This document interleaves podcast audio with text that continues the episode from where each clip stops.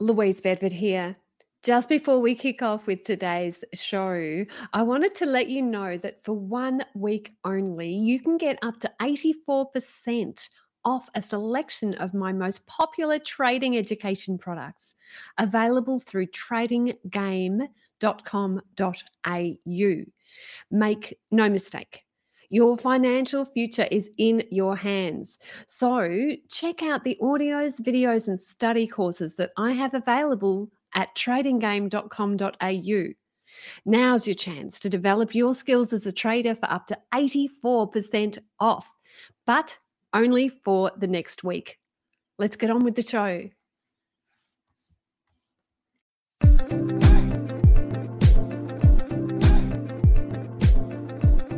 Hi, it's Caroline Stephen, financial journalist. Today on Talking Trading, we have part two of life coach Rick Schnabel's interview on how to create the healthy mindset of wealth.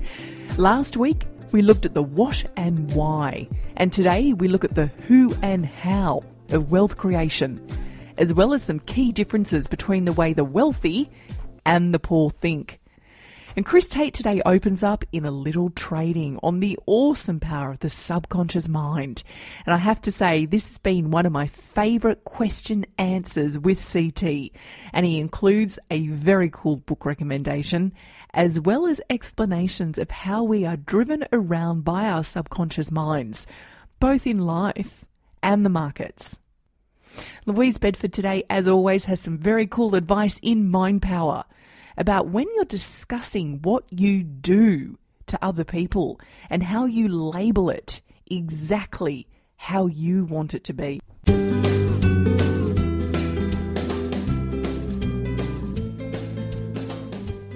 How you describe your occupation to those you love has a big impact on them and you. It can make all of the difference between them having respect for your choices and them disregarding your views and thinking that you are less and perhaps inadequate. I've got a little story for you. When my little guy Ryan was in prep, the teacher asked the parents into the classroom, and the idea was that she was getting the kids up to do little impromptu talks. Now, the question that she asked Ryan straight out so that he didn't have any time to think about the answer is what do your parents do? Now, Ryan stood up and he was in front of the whole class, and he is an introvert, let's remember. And clearly, this is a tricky thing for a child of two full time parents to be able to answer. He struggled and finally found something that the teacher and the other children would understand. With inspiration, he said, Well, Mummy stars in videos that she puts on the internet, and Dad films them, and Mum's friend Chris Tate watches them. Oh my goodness, to this day, all these years later, I still get sideways glances from some of the other parents that were there on that day. I have no idea what they thought. I don't know what they thought I did, let alone what Chris, my business partner, as well as Chris, my husband, two separate people, by the way, what they thought their role in our business was, but the mind boggles. I think sometimes we need to be very, very clear with our children, with our neighbours, with our friends, what we do. I like the mysterious explanation of telling people who are strangers, I make money out of thin air. Or I put money into share traders' pockets and I make it stick. So come up with your own explanation. I've found if I just say I'm a share trader, people are more likely to find that license to criticise. I think come up with something creative.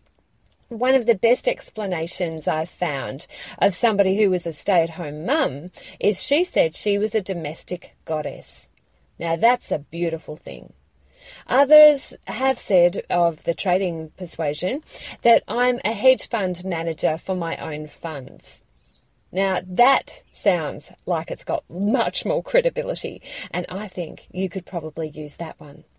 So, what is your title? What does your business card say if you had one? Trader in training? Mm, probably not. Name the thing that you want to be. Pop it on a business card if you feel the desire. But definitely use it so that people who are interacting with you know who you are and what you do. And now it's time for a little trading with Chris Tate. This segment is ideal for the time pressured trader with a short attention span. And CT's question for today is What is one thing listeners can do today to improve their mindset for trading? Probably the simplest thing is to hold a mirror up to yourself. And that's profoundly difficult. Trading is really, really simple. Like the simplest profession on God's green earth. Its execution is immensely hard. And its execution is immensely hard simply because it's going to force you to look at yourself. Sooner or later, the market will turn around and hold a mirror up to you and go, "This is the person you really are. Is this is this the image you want to see?"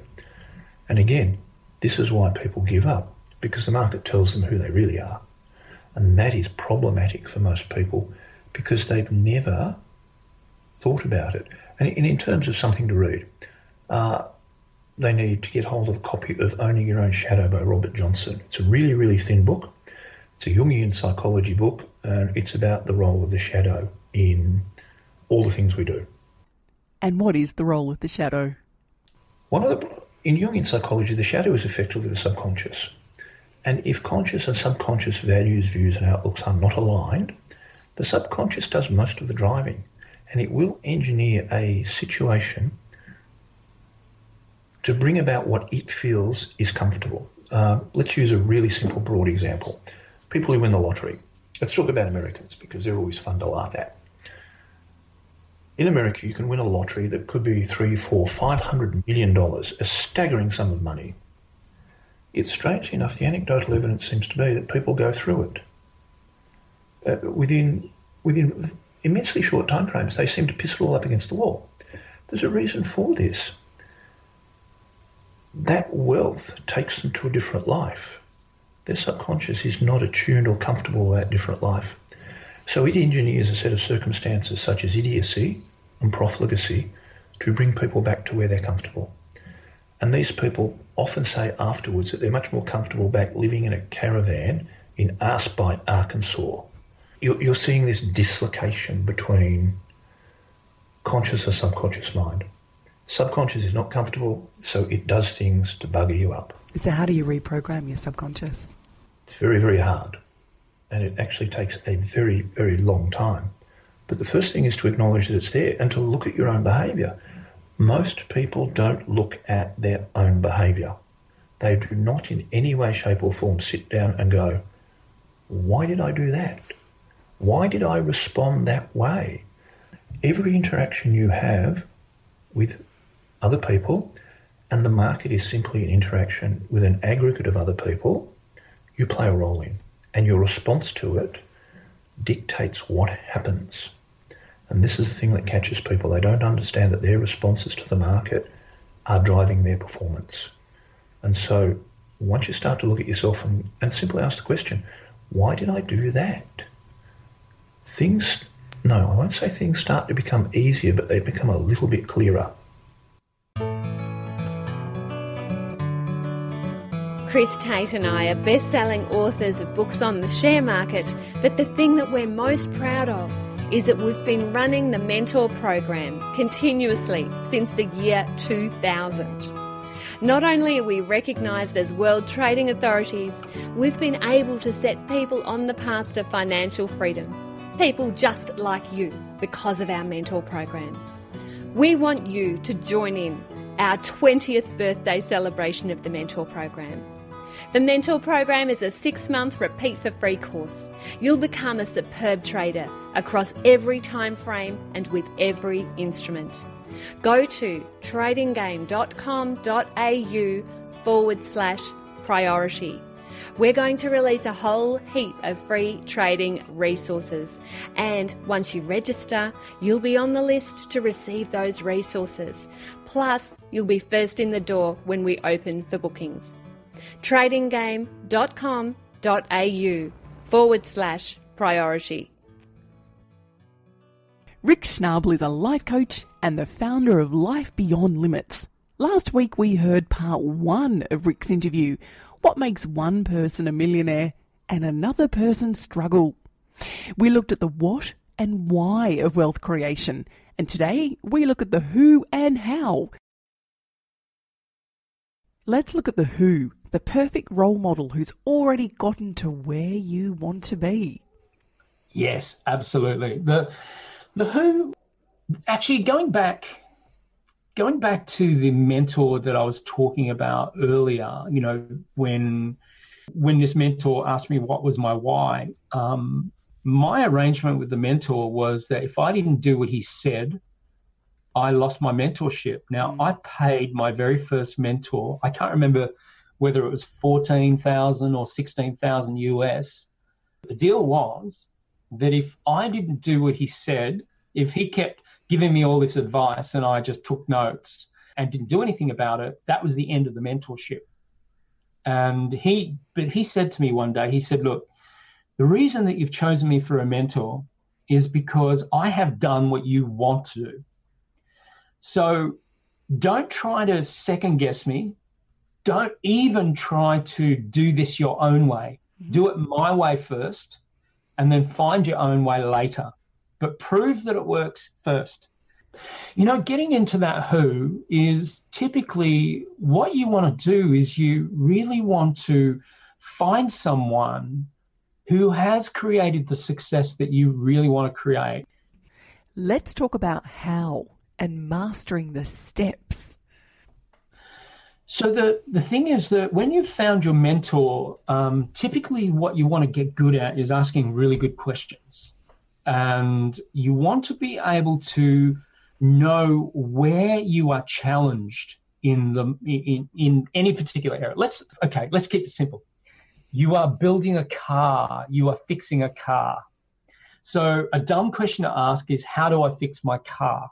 What you ask instead is what is the specific problem my brakes are sticking. How do I unstick my brakes? And now let's take that into a, a more general term business. People will say, I want to succeed in business, which is kind of like asking the question of how do I fix my car? You know, you want to be able to ask really good questions, you know, like I, I know that there are things that we don't know yet. So, for instance, in business, we could say, how do I get more leads if that's the area of the problematic area in our business? So then your mentor would say, Well, what are you now doing currently to get leads? And then you share what you're currently doing. And that's how your mentor gives you the how. If you had to define the fundamental differences between the wealthy and poor, what would they be? Okay, the I would say one fundamental difference is the poor people think they know everything. Poor people tend to go to poor resources. But I found that I did a map one one one day. I was a bit bored and decided to look at my life. And I realized that and it seemed that every time I spent around $10,000, and it was a really weird figure, but it's like my life went on steroids. You know, typically I was either being mentored, you know, by some genius or being trained by some specialist and or being coached by, you know, someone who was really brilliant at extracting the value out of you. And then I looked at lots of other areas of my life, you know, um, reading books like Think and Grow Rich. And, you know, look, don't get me wrong, they're great books. You know, books are fantastic. But books, I think, just make us intellectual morons sometimes. Um, in fact, my very first mentor used to always say this. He used to say, um, oh, what was the saying? It was to know and not yet to do is not yet to know. And it's an old Chinese proverb that basically talks about the fact that, you know, you can think that you know a lot of stuff, but until you actually get out there and apply it, you don't know what it feels like to really make it work. And you, and you don't go deep enough to actually see what's in that rabbit hole.